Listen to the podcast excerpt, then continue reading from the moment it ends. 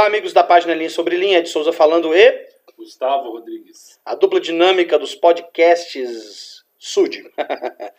Cá estamos nós de novo, vocês podem ter percebido que a gente deu um tempo, né? Um, um tempinho aí sem a gente aparecer, mas estamos de volta, tá? Nada de muito diferente da nossa rotina, não. Vamos voltar com os outros podcasts também. Esse aqui não pode faltar, cada duas semanas do Vem Segue, mas a gente está aqui firmes e fortes.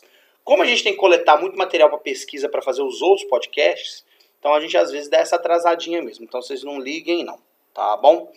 Nessa semana nós vamos cobrir os capítulos 36 a 42 de Alma. Alma o pai falando, digo, Alma o filho, agora como pai, falando para os seus três filhos, Elamã, Siblon e Coriantum, nessa ordem, né? A gente imagina que o primogênito dele fosse Elamã? E que ele vai direcionar primeiramente a fala dele. Vocês vão notar, claro que a gente não vai ficar entrando com minúcia de detalhes, mas vocês vão notar que é gradativa a conversa, né? Com, com Corianton, é, a conversa é bem diferente. Até dedica-se mais tempo, né? Um pai que fica ali mais tempo conversando com seus filhos. Vamos começar então, Gustavo, cobrindo os capítulos 36 e 37, que é o que Alma fala com Elamã. Né? Esse Elamã, que é o mesmo Elamã dos dois mil jovens, né? É o mesmo Elamã, a gente está falando do mesmo Elamã aqui. Que inclusive vai suceder a Alma na mantença das placas, né? no trabalho de registro dos profetas. O que eu gosto aqui de, de, de sempre ver no livro de Mormon é essa promessa recorrente logo no primeiro versículo do capítulo 36. Se guardares os mandamentos de Deus, prosperareis na terra. A gente vê ele aí falando isso, a gente vê isso passando por todo o livro de Mormon até agora e ele continua depois, né? É uma promessa muito interessante, né? Guardar os mandamentos de Deus nos ajuda a prosperar na terra. E às vezes as pessoas podem confundir ou até imaginar que prosperidade é algo somente relacionado a posses materiais e riquezas. O que, a gente pode esclarecer, Gustavo, é, a partir dessa escritura, sobre o que, que é prosperar na terra? É, eu, eu acho que o próprio livro de Mormon ele dá exemplos muito bons a respeito de pessoas que foram fiéis aos mandamentos e prosperaram na terra. Um bom exemplo é Nefe, né? é, o próprio Alma, quando ele se converte, né? É, e eu creio que a primeira coisa que a gente vê é o relacionamento com Deus. De ter a companhia do Espírito Santo e de poder é, não estar sujeito a, a, digamos, a morte espiritual. A gente vê que os lamanitas eles foram afastados da presença do Senhor. Basicamente, essa foi a maldição que recaiu sobre eles. Então, acho que já para começar prosperar tem esse significado. A pessoa pode ser muito rica, cheia de, de posses, de fortuna, mas se ela estiver afastada da presença de Deus, ela não é próspera. Então, por isso já entra a questão de guardar os mandamentos, como uma questão de prosperar na terra. E você poder contar né, com o auxílio, a graça do Senhor a qualquer momento. Acho que isso também é um, é um para mim, é um, é um, é um sinal de ser próspero. Eu gosto de pensar também que a prosperidade tem a ver com o bem-estar do sujeito de uma maneira geral, né? Bem-estar físico, ou seja, ele está com saúde, o bem-estar material, sim, por que não? Isso também tem a ver com prosperidade. Você tem o suficiente para as suas necessidades diárias, você tem um trabalho, ou tem um recurso que te ajude a manter, e a partir desse recurso você ainda consegue ajudar o próximo. A gente está falando da oferta de jejum, generosa. Educacionalmente falando também, é uma pessoa que busca a educação, que busca a instrução que nós temos é, em oferta né, neste mundo, que querendo ou não, a gente sabe que tem inspiração do Espírito Santo também. Enfim, é a pessoa que é, está bem com o Senhor. Né? Não necessariamente uma pessoa rica de bens materiais. O que não é ruim você ser rico e também ter o Evangelho. Mas eu sei que nas Escrituras, principalmente nos primeiros, nas primeiras sessões de doutrina e convênios, quando o Joseph está direcionando revelações para vários membros da igreja daquela época, uma coisa que é recorrente lá é o Senhor falando que rico é aquele que tem a vida eterna. Né? Então, acumular riquezas aqui é um problema porque a riqueza maior que nós temos está depois desse mundo. Né? O grande prêmio está depois desse mundo. A gente está num, num, processo transitório e a prosperidade aqui é a gente se manter no caminho do Senhor, ser prósperos nesse sentido, não é mesmo? E aí uh, nós temos Alma falando para Elamã, que era, a gente sabe, um filho obediente, né, um filho que guardava ali os mandamentos, tanto que ele sucede Alma aí como sumo sacerdote da igreja. Mas ele fala a respeito da confiança ao Senhor, lá no, no versículo 3, né, ele fala, aqueles que confiarem em Deus, serão, em Deus serão auxiliados em suas tribulações, e em suas dificuldades e em suas aflições, e serão elevados no último dia, que eu acho que tem a ver também com a prosperidade, né? Pessoa vai ser auxiliada nas tribulações, em suas dificuldades e aflições. Né? Melhor do que isso, não tem. Né? É, claro que ele fala várias coisas aqui dignas de menção, mas como a gente não quer detalhar cada um deles, a gente vai pegar alguns pontos aqui. Né? Uma coisa interessante é a alma conta para Elamã sobre a experiência que ele teve depois que ele ali é, se conver... ou durante o processo de conversão dele, né? É, ele começa a, a falando é, já no versículo 7, né? Deixa eu conferir aqui. É, não, até, até, até um pouco antes, né? No versículo 6 ele já começa a relatando isso para o filho dele, né? E é claro que a gente sabe que, é, apesar de ser, ser um registro pessoal, Mormon fez questão de, de colocar isso para nós também. Porque isso aqui são palavras de alma, né? Então o Mormon quis registrar isso para nós. Agora, Gustavo, o que, que a gente pode apreender de relevante dessa passagem aqui? Porque a gente tá ele está falando das iniquidades dele para o filho dele. E é óbvio que ele está falando sobre a conversão, que é a culminância né, desse processo. Mas o que, que a gente pode aprender aqui de importante nisso que a alma está ensinando para Elamã? O primeiro ponto que eu vejo aqui eu gosto muito, que é, é um relato de contraste, né? Ele mostra um antes e um depois, e, e ele usa palavras bem, bem fortes, assim, né? Ele fala que ele foi torturado, que sentir que ele estava a possibilidade dele estar na presença de Deus naquela condição fazia ele ter pavor, né? É, tinha medo né, de estar na presença de Deus e fala que estava no fel da amargura, né, com as correntes da morte. E quando ele fala que ele se concentrou em Cristo, né, lembrou de um Jesus Cristo, e aí ele clamou a Jesus Cristo, a partir desse momento ele começa a dar é, palavras que são é, o oposto exatamente daquilo que ele disse. Né? Então ele fala de alegria, ele fala de paz, ele fala que ele né, teve uma visão como se fosse Lei na presença de anjos que estavam ao redor de Deus e ele quis estar ali. Então, olha a diferença né, de alguém que tinha medo de pensar na hipótese de estar na presença de Deus para alguém que passou a desejar estar na presença de Deus. Então, é para mostrar o processo do arrependimento, que muitas vezes a gente pode encarar de uma forma como algo ruim, algo doloroso e, e algo vergonhoso, né? Ter que, que que reconheceu os seus pecados, às vezes incluindo até para, né, para o líder do sacerdócio, mas a alma mostra como é maravilhoso esse processo. É um processo de cura, um processo de restauração, né? ele, ele transforma a pessoa.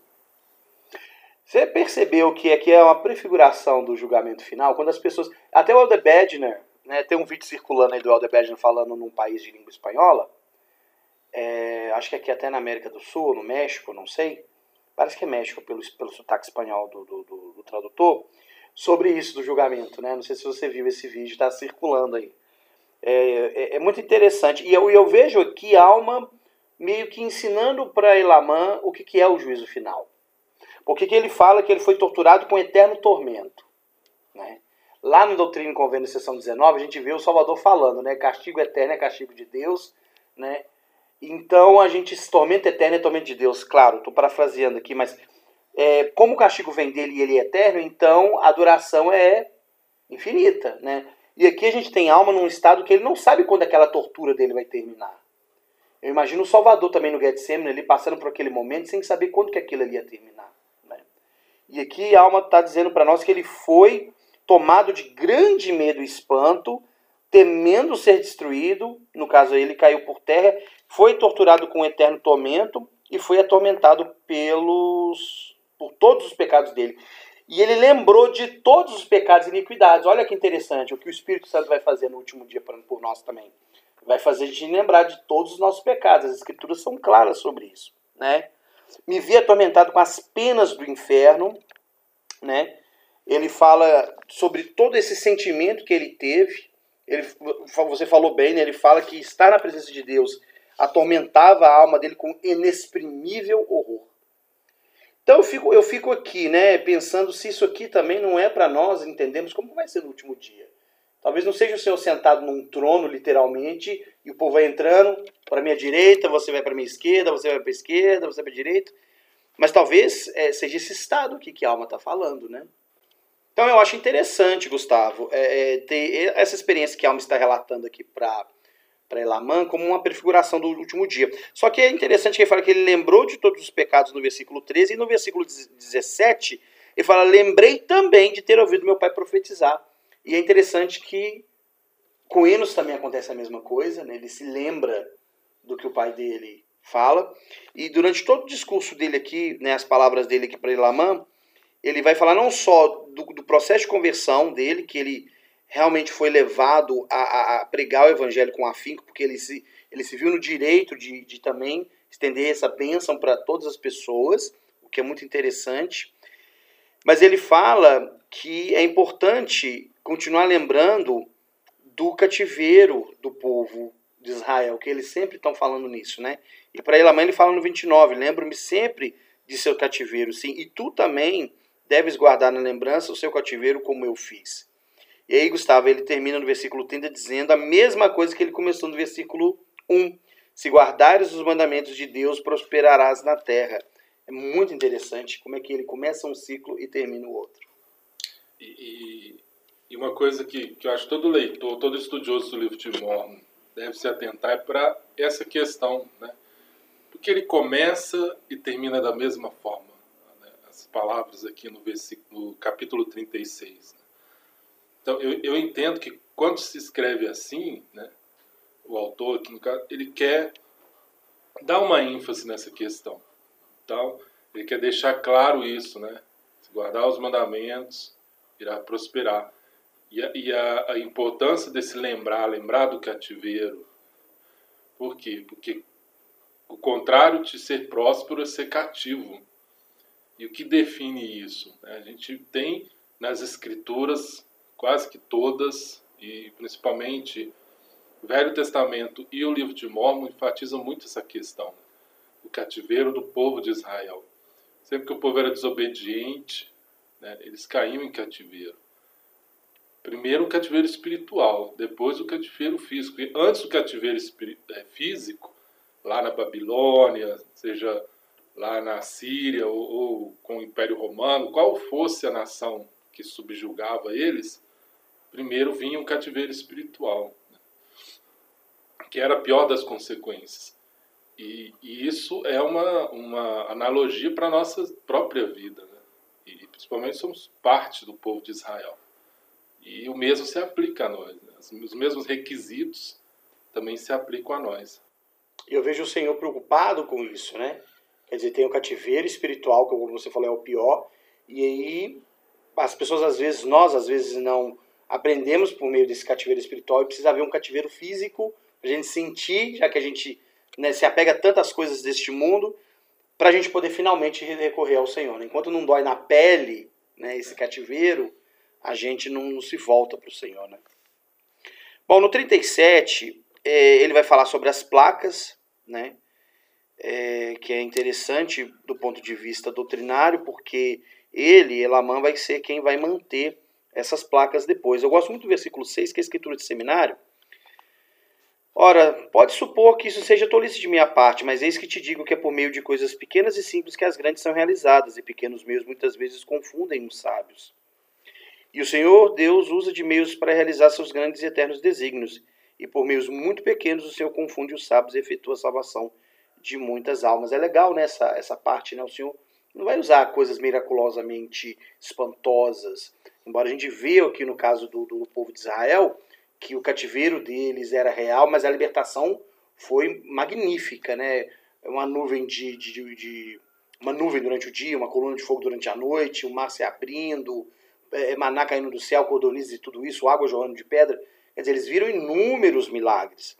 Só que aqui o Senhor está dizendo que sim, esses milagres podem acontecer, mas são coisas pequenas que vão acontecer no dia a dia.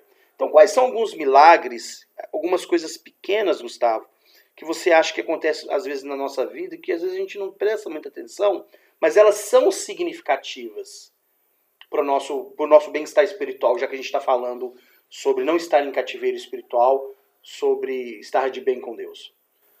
Eu acho que, que uma principal, assim, é o Espírito Santo, as impressões do Espírito Santo, porque elas vêm pouco a pouco e normalmente são, não é um, você não vai receber um, como pode dizer assim, um, um monte, né, uma enxurrada de revelações, de palavras, de ideias, elas vêm aos poucos, né? Às vezes vem à mente como se fosse uma frase, né? Faça isso, lembre disso, né? Preste atenção nisso, mude isso. É, e essa, isso, né, como a gente viu no capítulo anterior, Alma falando, né, ele lembrou, primeiro ele lembrou dos seus pecados, com certeza o Espírito Santo fez ele lembrar, né, porque quando nós pecamos é, é um sinal de alerta, você tem que arrepender, esse caminho está errado. E, e, quando ele lembra, né, quando ele lembra que, e isso com certeza, como foi com Enos, né, o Espírito Santo fez ele lembrar do que o Pai tinha ensinado. Lembrar de um Jesus Cristo, de uma redenção que vem por meio de Cristo. E eu acho que muitas vezes o Espírito Santo está tão desejoso de nos instruir com essas, né? Até depois ele vai usar aqui a Liarona. A Liarona, ela, de tempos em tempos, tinha uma nova escrita ali para orientar, né? Além de indicar o caminho com, com as agulhas. Então acho que o Espírito Santo muitas vezes ele quer mostrar ali, né? E às vezes a gente pode estar tão ocupado, tão desatento, que passa, né? E, é, e, e, foi o profeta Elias que ouviu o Espírito, não foi no trovão, não foi no vento, mas foi numa voz mansa e delicada. E é assim que o Espírito fala. Não vou entrar em detalhes, mas eu tive uma experiência recente assim, em que eu precisei, eu queria fazer uma coisa e o Espírito dizer, olha, não faz isso não, que você não vai ficar legal. E eu acabei fazendo. Não foi um pecado, não foi nenhum pecado, queridos ouvintes e Gustavo. Não foi, não foi tratava-se de uma coisa que, que o Espírito me disse para eu não fazer porque isso ia gerar um, um, uma decepção, né? A compra de um item, de, de um instrumento musical. Acabei que saí da banda e o instrumento está lá parado. Então, eu sou músico, queridos ouvintes. Então, é, é, eu podia não, eu podia ter ouvido o Espírito. E olha que foi coisa boba, né? Mas é interessante, porque às vezes a gente pensa que o Espírito Santo só dá orientação assim: guarde esse mandamento. Não passe naquela rua. É, é, é, e não faça isso porque é pecado. Não, mas ele orienta nas decisões variadas que a gente precisa tomar. Às vezes alguma grande, ah, com quem eu vou casar, com quem né, eu, eu vou, qual curso eu vou fazer, qual profissão seguir, mas às vezes são outras escolhas pequenas, né? E a nossa vida são feitas, ela, ela, é feita de escolhas pequenas, mas o acúmulo dessas escolhas elas fazem uma grande diferença, principalmente nas questões espirituais do Evangelho. E eu sou prova disso. É uma coisa pequena, mas eu lembro quando o Espírito falou comigo. Eu lembro tomando a decisão, o Espírito ficou de boa. E eu lembro depois do desenrolar da situação e o Espírito vindo falar. Eu te avisei. ele não falou assim, mas ele me fez lembrar que ele me falou que ele tinha me dito. E eu fico pensando hoje, por que, que ele falou isso comigo? Porque o Senhor não quer que a gente se decepcione. O Senhor não quer que a gente tome decisões erradas. O Senhor não quer que a gente fique triste, não quer que a gente. Porque às vezes uma escolha que a gente faz, uma escolha terrena, uma escolha boba. Eu comprei um instrumento, é, eu tinha o dinheiro, eu tinha vendido um outro equipamento e fui comprar. Mas o Espírito disse: você não devia comprar isso porque você vai se decepcionar lá na frente. Isso vai te causar uma chateação, como de fato aconteceu. Então, irmãos, meios pequenos realmente são utilizados pelo Senhor. É, continuando aqui, o, o, Alma fala para Elamã sobre o Senhor, né, que o Senhor aconselha com sabedoria em todas as suas obras, e suas veredas são retas, e seu curso é um círculo eterno. É um outro ponto doutrinário recorrente no livro de Mormon, né? O círculo eterno. Gustavo é o nosso simbolista, né? O nosso Robert Landon, E, Gustavo, o círculo aqui nesse caso, a gente sabe que ele tem mais de um significado, né? O círculo pode ser o reino celestial, a eternidade. Aqui você vê um outro padrão aqui, quando fala que o curso do Senhor é um círculo eterno. Tem alguma coisa relevante aqui que a gente poderia ressaltar? É, o círculo é interessante porque ele não tem começo nem fim. Então, ele está... Ele, ele é constante, né? Isso aí eu, eu acho muito interessante. Joseph usou um, um anel para poder falar sobre a eternidade, né? Que a eternidade ela é como um círculo, ela é como um anel, um círculo, né? Porque ela não tem começo nem fim. Então, o, o, o Senhor ele segue um curso que ele, ele é dessa forma, né? Ele não, ele não precisa mudar. Né? Nesse sentido, né? E, é, e é tão interessante, né? Que ele fala que o caminho dele é reto e o curso é um círculo, né? Parece duas coisas diferentes, né? Uma reta, de repente é um círculo, né?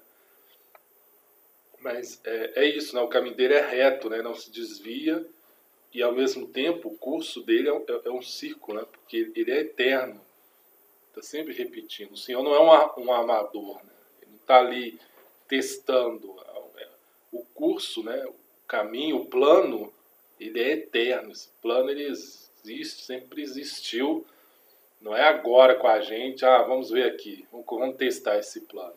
Não foi lá no Conselho dos Céus, ó, bolei um plano aqui, agora vão, vocês vão ser as cobaias. Não, não somos cobaias. Né? Esse plano é eterno, como fala aqui. Muito bom. No 13 ele fala: Lembra-te, lembra-te, Elama, meu filho, quão estritos são os mandamentos de Deus. E ele disse: Se guardarmos os meus mandamentos, prosperareis na terra. Mas aqui também ele fala que se não guardar, vai ser afastado da presença. Né? Então ele fala de lembrar, né? novamente: Lembra-te, né, meu filho, lembra-te que é uma coisa importante. Agora, uma coisa que eu acho interessante aqui no 15 é uma advertência pessoal para Elamã. E agora eis que te digo, pelo Espírito de profecia, que se transgredires os mandamentos de Deus, eis que estas coisas que são sagradas serão retiradas pelo poder de Deus, e serás entregue a Satanás, para que te peneire como palha ante o vento. Mas se guardares os mandamentos de Deus e fizeres estas coisas que são sagradas, aquilo que te ordena o Senhor, eis que nenhum poder na terra ou do inferno poderá tirá-las de ti. Joseph recebe uma promessa semelhante, uma advertência e uma promessa semelhante, conforme a gente lê lá em Pérola de Grande Valor, né? É... E é interessante essa peneira que ele fala aqui, né? Que o trigo, ele era peneirado e, e, o, e o que não era o trigo à parte, né? É, útil, era se você soprava para o vento ir embora, assim, né? Igual eu, menos que a gente né, tem muito costume de, de, torrar o amendoim, depois fica aquela casca lá, né, tira a casca, ele sopra né, e deixa ir embora. Então, ele deixa bem claro aqui né, que é ser fiel a Deus, guardar os mandamentos, cumprir aquilo que Deus espera, que vai garantir que a gente realmente seja né, o, o, o trigo, o fruto ali bom e não somente o, a palha, né, o resto restolho, como se fala, que vai ser lançado fora. Exatamente. Muito bem, o senhor fala, alma fala para ele ser diligente também, né? Para Elamã ser diligente. É, aparece uma figura icônica aqui no versículo 23, que é Gesalém, né? O, e disse o Senhor: Prepararei para o meu servo Gazelém, uma pedra que brilhará na escuridão. Isso aparece de forma assim, bem, né? Do nada, porque ele está falando das placas dos registros e de repente ele fala de Gazelém. Só para a gente não estender muito aqui, quem que é Gazelém? É Joseph. Joseph Smith, que ele vai receber uma pedra. Né? E essa pedra ele usou no processo né, de, de tradução do livro de Mormon. Exatamente. A pedra do vidente. Inclusive, há um tempo atrás, a igreja mostrou a foto dessa pedra que era usada. E, e, e a tradução aparecia nessa pedra. Então, interessante por meio de coisas pequenas, está aí mais um exemplo. Né? O Senhor realiza grandes coisas. Então, parte do processo, Joseph usou uma pedra, chamada Pedra do Vidente, nesse processo. Ele olhava para ela né? e aí a, a tradução ali aparecia para ele. Ele conseguia visualizar. Ótimo. Interessante que aqui o Senhor, através de Alma, fala para Elamã ensinar o povo a odiar essas iniquidades, lá no versículo 29, e no 32 fala: ensina-lhes um ódio eterno contra o pecado. Interessante isso, né? É odiar o pecado, ter aversão ao pecado. É realmente não ter qualquer apego ao pecado. Interessante que os lamanitas ensinavam seus filhos a odiarem os nefitas. Mas aqui a gente tem alma, um pai, nefita justo, ensinando seu filho a odiar o pecado. Então, uma lição de que a vida aqui não é uma competição contra o outro. Né? Nós estamos contra o pecado. Né? Estamos trilhando junto o caminho que é rumo à vida eterna. O que a gente tem que testar não é o próximo, é o pecado. É a iniquidade. Essa deve ser reprovada. No 33 fala sobre ensinar a fé no Senhor Jesus Cristo, a humildade, ensinar é, a resistirem a todas as tentações do diabo com sua fé no Senhor Jesus Cristo. Interessante. É, teve até uma, eu não sei se foi uma igreja evangélica que fez isso, mas durante algum tempo, e até hoje ainda, né, circula aí uma, um escudo na, com a, a palavra fé escrita, né? É interessante, porque Paulo fala sobre a armadura de Deus e a fé é, é o escudo, né? Com o escudo da fé. Então, é bem interessante e vai de encontro com o que a alma está falando aqui para Elamã, né? De resistir às tentações do diabo com sua fé em Jesus Cristo. Agora, é interessante é, o que alma ensina para Elamã em termos de aproximação com Deus, né? Porque ele fala assim: Lembra-te, meu filho, em tua mocidade, sim, aprende em tua mocidade a guardar os mandamentos de Deus. Ou seja, enquanto você é jovem, aprende isso agora. Né? É importante o jovem que tem o privilégio de, de nascer no convênio, de fazer primária, seminário, instituto e tudo. Quão importante isso é. Esses programas da igreja são bons, né? o dever para com Deus, o progresso pessoal, embora agora eles foram remoldados, né? os programas para os jovens, mas é interessante, né, aprender a guardar os mandamentos desde a mocidade. Fala também para rogar a Deus por todo o teu sustento, que todos os teus feitos sejam para o Senhor, onde quer que fores, que seja no Senhor, sim, que todos os teus pensamentos sejam dirigidos ao Senhor e que teu afeto do que teu coração seja posto no Senhor para sempre. Aconselho-te com o Senhor em tudo que fizeres e ele dirigir-te-á para o bem. E aí vem outro show de orelha para mim pessoalmente, porque isso consta na minha bênção patriarcal, sabe? Fala que eu não devo tomar decisões sem antes consultar o Senhor. E a gente não quer importunar o Senhor com tudo, né? Mas às vezes, só para a gente se aconselhar que o Senhor mostre nossa humildade em querer que Ele nos ajude. Fala de orar antes e depois de dormir, né? Ao dormir, para agradecer, para que o Senhor vele também pelo sono. E ao levantar, coração cheio de agradecimento a Deus. E é um padrão, né? Se fizeres isso, serás elevado no último dia. É... E aí, Gustavo, acho que basicamente o que nós temos aqui é Elamã recebendo grandes instruções do pai, que é uh, um profeta de Deus e uma pessoa que realmente e verdadeiramente foi convertida. Lembrando que ele nasce dentro do convênio, né, em, em tese, a gente não sabe muito da história de Alma o pai depois que ele era sacerdote, mas possivelmente Alma era criado ali desde jovem também, né? No, dentro do, do Evangelho. Acho que agora podemos passar para frente, né? É, Ciblon é, é interessante que Alma elogia, começa falando para Ciblon a mesma coisa que ele começa falando para Alma, de guardar os mandamentos para prosperar na terra. E no versículo 2 fala que ele tinha muita alegria com Ciblon devido à constância e fidelidade a Deus. Gustavo, quão difícil para nós é constância, quão difícil para nós é a diligência. Por que você acha, né, falando sobre é, sua experiência pessoal, por que é tão difícil para a gente ser constante em guardar os mandamentos de Deus? Por que é tão difícil para a gente ser diligente? Porque às vezes, a gente oscila entre guardar e não guardar os mandamentos de Deus. Por que, que você acha que isso acontece? Eu acho que aquela famosa escritura, homem natural é inimigo de Deus. E esse homem natural é uma luta para vencer.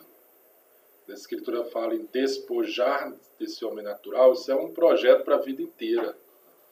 Às vezes a gente vê esses relatos de alma, o apóstolo Paulo, né, Saulo, que passa a ser o apóstolo Paulo, e parece que a conversão foi uma coisa de dias, né? mas eu acredito que mesmo esses homens, eles tiveram que constantemente trabalhar isso. Ok, o caso de Alma, por exemplo, ele viu o anjo três dias lá, né, deitado, inerte, teve aquela experiência e levantou paz, alegria, nasceu de Deus. Mas ele não se tornou um ser exaltado ali. Ele continuou sofrendo tentações, passando por desafios mortais. Certamente ele teve que muitas vezes lutar, orar muito, jejuar, para poder se manter no caminho, né? a ponto de poder agora instruir os filhos dele dessa forma. E a gente vê que está instruindo na, na, experiência dele. Né? Então, é o mesmo para a gente. Né? Então, às vezes a gente pode ter um dia, uma semana, um mês muito espiritualmente é, produtivo, né? Gratificante, mas acabar tendo dias também que a gente vai ter que fazer um esforço maior para estudar as escrituras. Às vezes a gente vai sentir que a nossa oração está sendo uma coisa muito rotineira e tem que fazer um esforço maior para poder conseguir realmente falar com Deus, né? não somente soltar palavras. E é, eu creio que é, é o desafio, né? E, e o grande segredo é não desanimar também. Não achar que quando a gente fica um pouco inconstante, é sinal de que né, esse, é, esse é o inimigo que deixa claro isso. Né? Ah, tá vendo? Você não é bom o suficiente, tá vendo? Está sempre. Porque eu creio que o Senhor, né, na longanimidade dele, ele, ele entende essa situação. Ele está sempre disposto a nos ajudar. E você usou a palavra interessante que eu queria usar, que é disposição. Se o Senhor estivesse preocupado com a perfeição imediata do homem, nós teríamos realmente um projeto frustrado. Mas, como você disse, ele e Cristo, né, principalmente Cristo, porque expiou por nossos pecados, entende todas as nossas provações, cada nuance da nossa vida aqui nessa terra. Então, é, o fato de nós termos a disposição, ainda que sejamos inconstantes, claro que nós, o Senhor não espera que nós sejamos inconstantes o tempo inteiro, que pelo menos a gente avance em, em graça em graça, que a gente supere desafios aos poucos, mas supere. Né? A gente não quer que dá desculpa por pecado, né? Falar como lá no, no, no livro de Nefe, é, o Senhor justificará a prática dos pequenos pecados. Não é isso. É ser complacente. Não é ser complacente, mas é, buscar a perfeição a cada momento em ter um entendimento melhor dos seus erros, do seu caráter e procurar corrigi-los e evitá-los. E essa disposição o Senhor espera de cada um de nós, porque Ele também está disposto né, a nos a nos ajudar. Aqui uma fala para Siblon sobre as provações que ele passou, né? Fala, fala para ele também da experiência que ele, alma, teve, ele também repete isso para o filho. O que eu estou gostando de entender aqui é que provavelmente ele já conhecia essa história. Eu não sei se seu pai é assim, mas meu pai adora contar certas histórias repetidamente.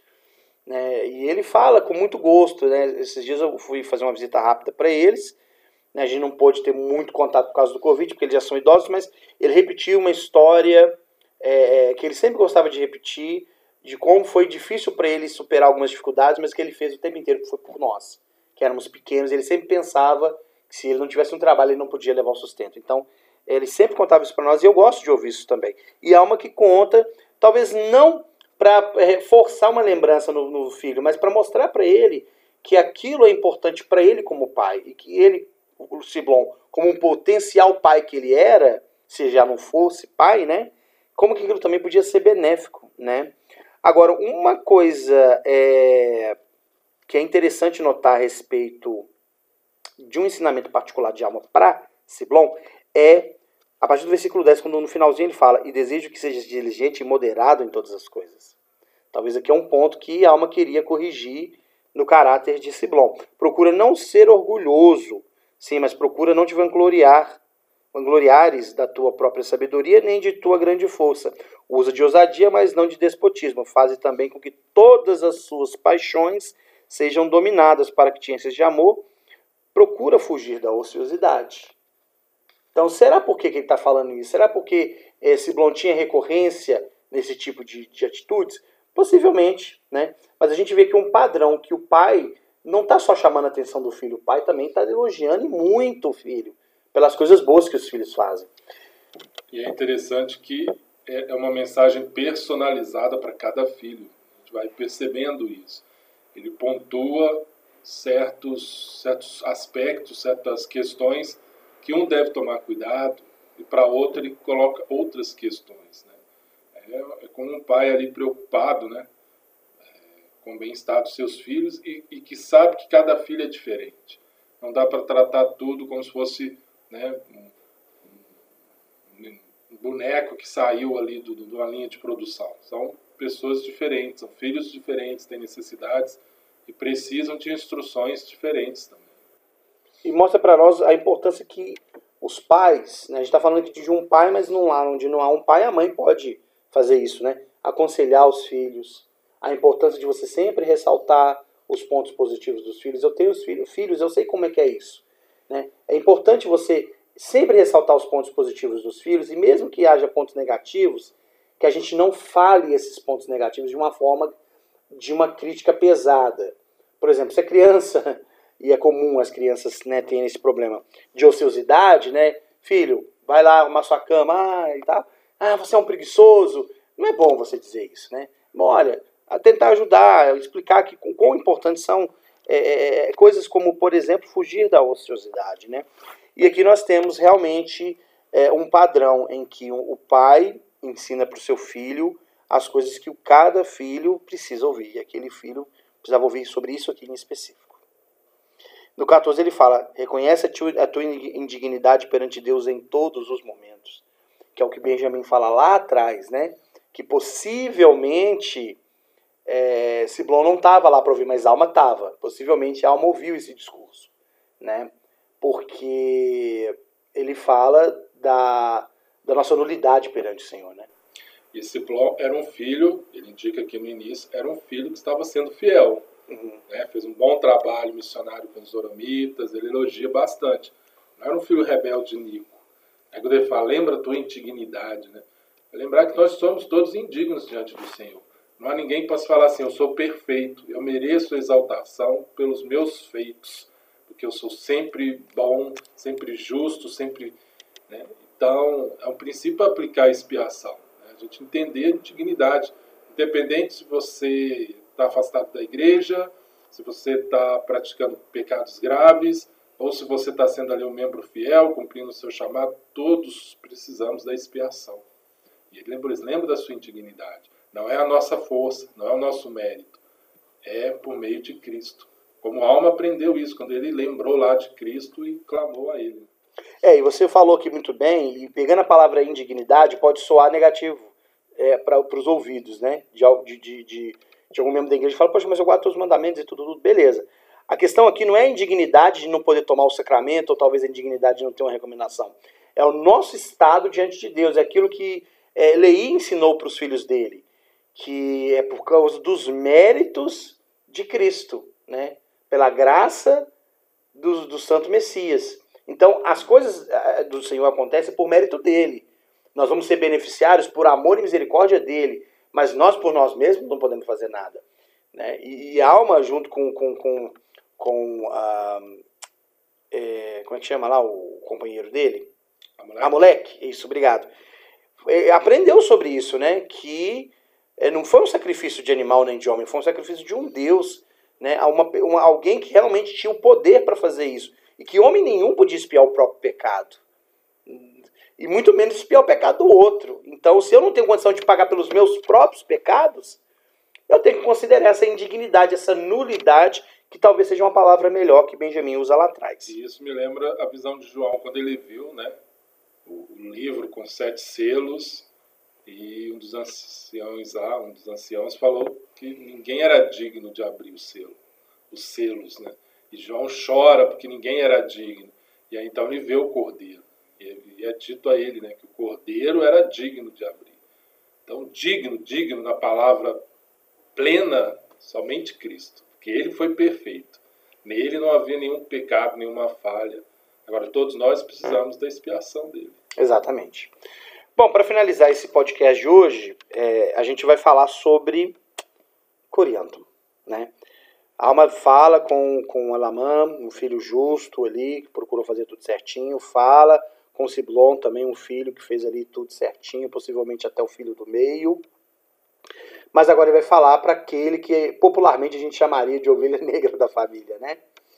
Mas é interessante que eu acho que a Alma, apesar dele já começar é, o capítulo já falando, né?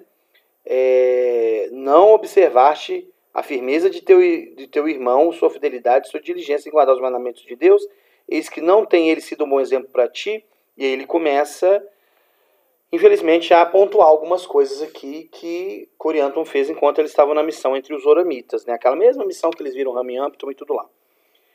É... Agora, é claro que nesse ponto que a gente precisa entender é o seguinte: Alma, apesar de ele apontar alguns erros aqui, ele pode fazer isso porque ele é pai e profeta, e aqui ele está ele tá não só usando a, a autoridade de pai, mas também está usando a autoridade eclesiástica, que ele era é, portador, da qual ele era portador, mas ele que ele está tendo algum cuidado porque ele está se colocando no lugar do filho também. Então ele não está querendo jogar o filho para o buraco, dizendo, olha, agora eu vou fazer um conselho disciplinar para você e vou te excomungar da igreja. Né? Não, ele quer resgatar o filho dele. Mas pontuou que no versículo 13 ele foi atrás da, da meretriz Isabel, né? que não é desculpa para ele dizer que ela conquistava o coração de todo mundo, não era desculpa. No 5 ele fala que não sabe que essas coisas são uma abominação à vista do Senhor, né, mais abominável do que derramar sangue inocente. Elder Holland, há uns anos atrás, publicou um. Não foi uma publicação, acho que foi um, um serão que ele deu e alguém registrou, não vou saber se eu tenho isso agora. Mas fala que o Senhor reservou só duas coisas para si, né? Como o homem entra no mundo e como o homem sai do mundo. E eu achei isso muito interessante. Como o homem entra no mundo? Ora, é por meio de uma relação sexual. Ah, embora a gente já tenha alguns métodos né, de, de, inseminação artificial, mas é, o método mais comum é quando há a conjunção carnal entre um homem e uma mulher. E o modo como o homem sai, que é o assassinato. Então, que alma pontua isso, né? mostra que isso realmente é algo que o Senhor se preocupa muito, que é muito é, crítico, né? E aí ele vai falando aqui sobre outras coisas, né? É, fala desse grande crime, né? É, e não insistiria em teus crimes, ele usa a palavra crime. Mas aqui o crime que ele está cometendo é contra Deus, tá, gente? Ele não é um criminoso ali, porque se ele fosse um criminoso ele estaria preso mesmo. Mas aqui a alma está mais preocupada com esses crimes diante de Deus, porque possivelmente ele assumiu compromissos com Deus por meio de convênio. E ele coloca uma questão aqui que né? não, não, não só o fato de ter ido atrás de uma meretriz, mas o mau exemplo que ele deu para os oramitas. Ele abandonou o, né, o dever dele ali missionário e ele fala que muitos não deram atenção por causa do exemplo dele, de, né, do filho de Alma, de Corianto. Então, eu acredito que muito que ele fala, né, que essas coisas, a abominação e, e esses crimes se se dá ao fato disso. Muitas almas deixaram de ser é, conquistadas ali pelo exemplo ruim que ele deu. E a palavra crime aqui aparece mais de uma vez, olha, aparece pelo menos umas três vezes aqui que eu estou vendo nas minhas escrituras. Mas aí Alma no versículo 9 fala, quisera que te arrependesses e abandonasses teus pecados, que não mais sucumbisse às concupiscências de teus olhos. Né? O Senhor fala lá no, no, no Novo Testamento, né? É, se o teu olho te escandalizar, arranca o melhor que, né? Mas ele fala também que, como é que ele fala? Se os seus olhos forem bons, todo o teu corpo será cheio de luz, né? E para o ministério, como está lá em Doutrina e Convenção 4, né? Tendo os olhos fitos na glória de Deus, qualifica-lo para, o trabalho. E abandonasse todas essas coisas, né? Pois, a não ser que assim procedas, de modo algum herdarás o reino de Deus. Ó, lembra-te, decide-te abandonar essas coisas. Então eu falo, filho, você tem que decidir, isso tem que ser uma decisão sua. Mas a consequência é essa, é um, é um pai preocupado, né? Olha, abandona, sai dessa. Para com isso, abandona, decide abandonar isso. No 11 ele fala, não te deixes levar por as coisas vãs e insensatas, não permitas que o diabo desvie novamente teu coração. Fala, coisas vãs, insensatas. Coisas vãs são aquelas que você usa, consome, que né, depois no final você viu que não valeu de nada. Foi vão. Você consumiu alguma coisa, você fez o uso de alguma coisa e no final você está vazio, aquilo não te completou. E insensato porque o cara não pensou nas consequências, né? E que bom que a expiação cobre isso também, né? O insensato que vai lá e comete pecados deliberadamente fala que abstenhas de tuas iniquidades, no final do versículo 12, para abster mesmo. Que te voltes para o Senhor com toda a tua alma, poder e força, e que não desvies o coração de ninguém mais por causa para a iniquidade, mas antes volta para eles e reconhece as tuas faltas e o mal que praticaste. Aí fala aqui um dos passos do arrependimento, que é a reconciliação. Né? E pedir perdão lá para as pessoas que ele, infelizmente, desviou. Fala para ele não buscar riquezas nem as coisas vãs deste mundo, porque elas são passageiras. Né? E aí, é, no versículo 16 em diante, ele começa a falar sobre outras coisas, né? Agora, meu filho, esse foi, este foi o ministério para o qual fosse chamado, declarar essas boas novas a este povo a fim de preparar-lhes a mente. E agora acalmaria um pouco a tua mente no tocante a este assunto. E aí ele fala: não é tão necessário que o plano de redenção seja dado a conhecer a este povo quanto a seus filhos. Então ele para um pouco de falar com o Coriantum sobre os problemas dele e começa a ensiná-lo a partir daí, que eu acho que é o ponto principal do que a gente tem para falar hoje, apesar que a gente já está 45 minutos falando aqui, é sobre o plano de salvação e a importância desse plano para as pessoas. E aí faz ele refletir, né? A alma faz Corinto refletir sobre é, o, o, mal que ele causou, como você falou, né? Claro, o pecado sexual foi realmente grave aos olhos do Senhor, mas tão grave quanto foi desviar o coração daqueles outros que não deram atenção às palavras de alma, né? Para a gente poder ser sucinto o máximo possível, é, o que, que a gente pode aprender desses capítulos 40, 41 e 42 a respeito do plano de salvação e como ele se aplica ao que aconteceu com o Coriantum e também como que isso pode ser benéfico para todos nós. Gustavo. É, uma parte que eu gosto muito é quando o Alma ele, fala de uma restauração. Né? Ele fala, é, ele deixa claro né, essa questão. É, aqui eu acho que eu achei aqui. 41, versículo 13, fala assim, né? É, não é o caso, mas o significado da palavra restauração é restituir o mal ao mal, ou o carnal ao carnal, o diabólico ao diabólico, o bom ao que é bom, o reto ao que é reto, o justo ao que é justo, o misericordioso ao que é misericordioso. Você citou o Adebed né, nesse vídeo que está circulando aí, né? Viralizou. É, e ele fala isso, ele fala, se você é uma pessoa que é, né, assim, gosta da, da, da, das coisas relacionadas ao Evangelho, na vida da eternidade você vai estar com pessoas que gostam do Evangelho. Se para você viver o Evangelho é, é difícil, é ruim, é pesado, você vai estar com pessoas que também acharam ser ruim, pesado, difícil viver o Evangelho. E tem né, um livro que ele escreveu que eu gosto muito também, né, que ele fala a respeito disso. Ele fala é, que o, o, juízo final né, vai ser o quê? Vai ser, na verdade, vai se constatar o que a gente se tornou. Então, não é um, um vamos dizer, um final de semestre lá que vai somar suas notas, né? E como ele fala nesse vídeo mesmo, né? você vai esperar que o senhor esteja de bom humor para que ele te dê uns pontos extras. Não é isso. É o que a gente se torna. Então, realmente, é ser restituído ao que é bom, ao que é bom. O que é justo, ao que é justo. Né? As, algumas escrituras do livro de Mormon falam, né? Os justos ainda serão justos, os iníquos ainda serão iníquos. Então, é, vai ser restituído aquilo que a gente recebeu, medida do que a gente buscou. Né? E fala do plano de restauração no versículo 2 do capítulo 41, né? Esse plano de restauração é imprescindível à justiça de Deus, né? E a gente vê não só nessa questão da ressurreição, mas também em tudo que o Senhor faz, né? A restauração do evangelho, a restauração das doze tribos, a restauração do povo a, do cativeiro para a terra prometida que Abraão já tinha possuído, depois eles são restaurados àquela terra. E uma coisa que eu acho interessante é que no versículo 26 do capítulo 40, o Senhor fala sobre a restauração daqueles que foram iníquos, né? É, fala que eles serão expulsos e designados a partilhar dos frutos dos seus labores ou de suas obras que foram más, e eles bebem os resíduos de uma taça amarga, né?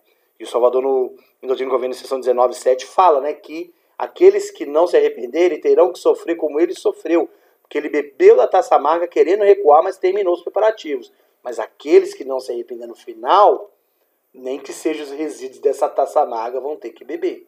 Olha que analogia interessante. Eu bebi, o Cristo fala, eu bebi a taça amarga que o Pai me deu.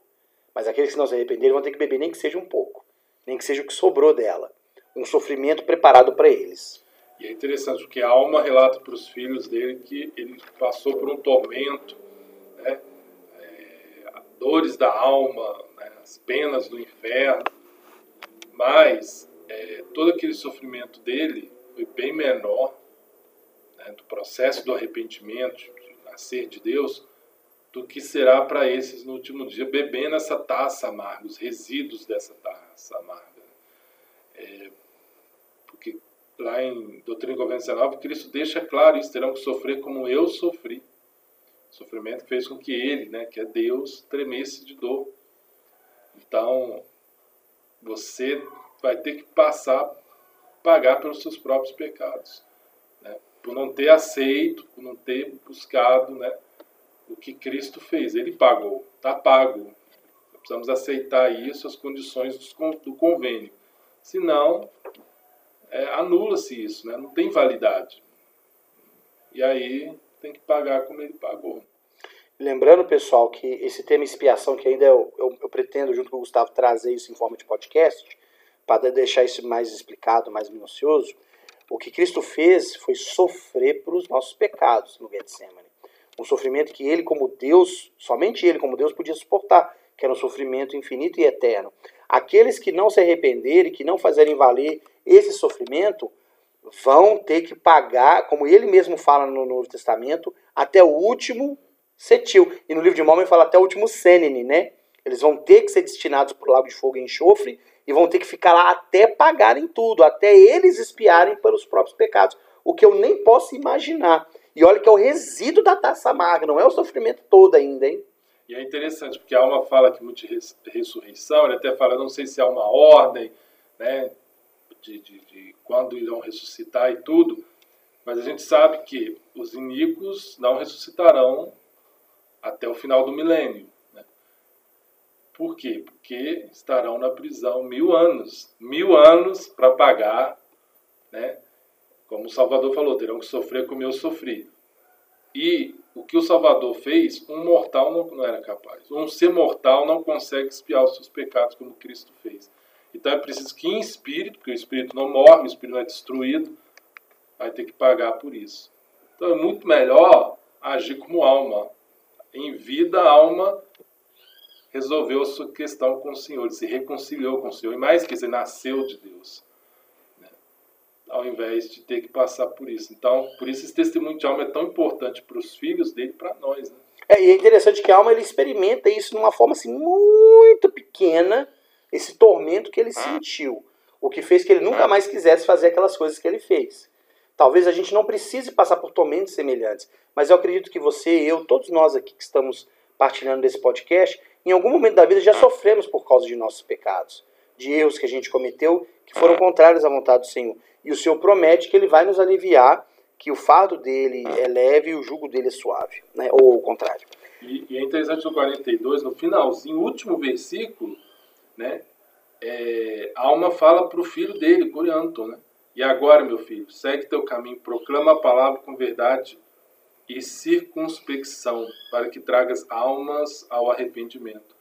Ou seja, naquele mesmo ano, o filho dele voltou a pregar o evangelho. Ou seja, né? as bênçãos da redenção por meio da expiação. É verdade. Para encerrar, porque tem tanta coisa boa para falar desse capítulo, mas temos que encerrar, infelizmente. Versículo 10 do capítulo 41. Não penses que, por ter sido falado acerca da restauração, serás restituído do pecado para a felicidade. Eis que te digo que iniquidade nunca foi felicidade. Às vezes a pessoa acha que né, consumir drogas vai ser uma, uma maneira de, de, de, de, ter felicidade, que a pornografia, que o uso de drogas, lícitas ou ilícitas, enfim, se entregar aos prazeres deste mundo é o que vai trazer a verdadeira felicidade. Não é. Isso é algo efêmero, é como o, o faminto que sonha que come e amanhece ainda com fome, o sedento que sonha com que está bebendo e amanhece sedento. E isso a alma ensinou para Coriantum, e isso vem até nós para que nós também possamos aprender que iniquidade nunca foi felicidade. Mas vamos tomar cuidado, né, Gustavo? É, que não sinta saudade dela também. Né? que é, não é feliz, nunca foi felicidade, mas dá saudade. Né? Se dá saudade, é o que a Debedna fala, né? A gente precisa mudar para não estar no grupo daqueles que sentiam muita saudade. É verdade. Queridos ouvintes, obrigado por sua audiência. Né? Vocês estão acompanhando a gente há 55 minutos. Somos muito gratos por isso. Agradecer ao Gustavo Rodrigues mais uma vez pela companhia e pelo privilégio de ajudá-lo nestes podcasts. Ed, eu te agradeço também. Obrigado pela parceria e participação. Obrigado a todos que acompanham, que aguardam os podcasts. E coisa boa ainda vem por aí. Aguardem. Com, com certeza. Obrigado a todos e até lá.